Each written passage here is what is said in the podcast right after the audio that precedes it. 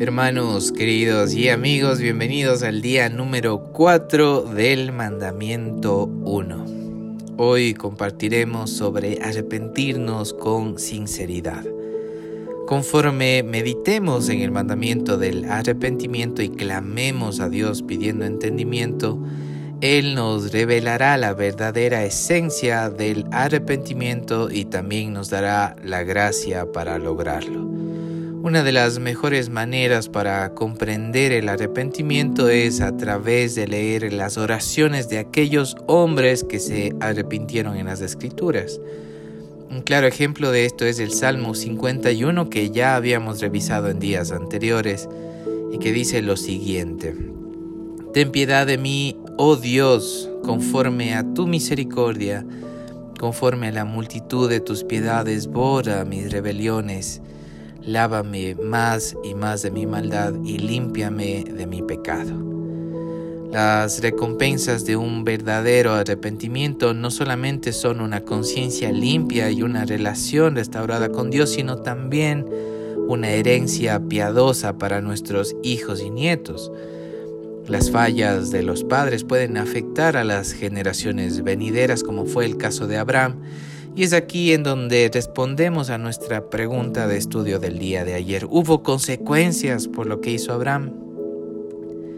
Hubo consecuencias. Génesis 15, 13 dice lo siguiente. Entonces Jehová dijo a Abraham, ten por cierto que tu descendencia morará en tierra ajena y será esclava allí y será oprimida cuatrocientos años, más también a la nación a la cual servirán juzgaré yo y después de esto saldrán con gran riqueza. Las consecuencias de los errores de Abraham no fueron directamente para con él, pero sí para con su descendencia. Esto también puede pasar con nosotros y en la mayoría de casos muchas veces no confesamos nuestros pecados por vergüenza a qué pensarán o qué dirán las demás personas. Es ahí cuando tenemos que diferenciar y discernir que estamos tratando de ser agradables a los ojos de las personas y no a los ojos de Dios. Proverbios 28:13 dice lo siguiente, el que encubre sus pecados no prosperará, mas el que los confiesa y se aparta alcanzará misericordia. Hay que tener humildad para saber reconocer que hemos fallado y más aún para poder confesarlo y así ser agradables a Dios y así alcanzar su misericordia. David se quebrantó con un verdadero arrepentimiento cuando se dio cuenta que por su pecado había dañado a otras personas, pero que principalmente había ofendido a Dios.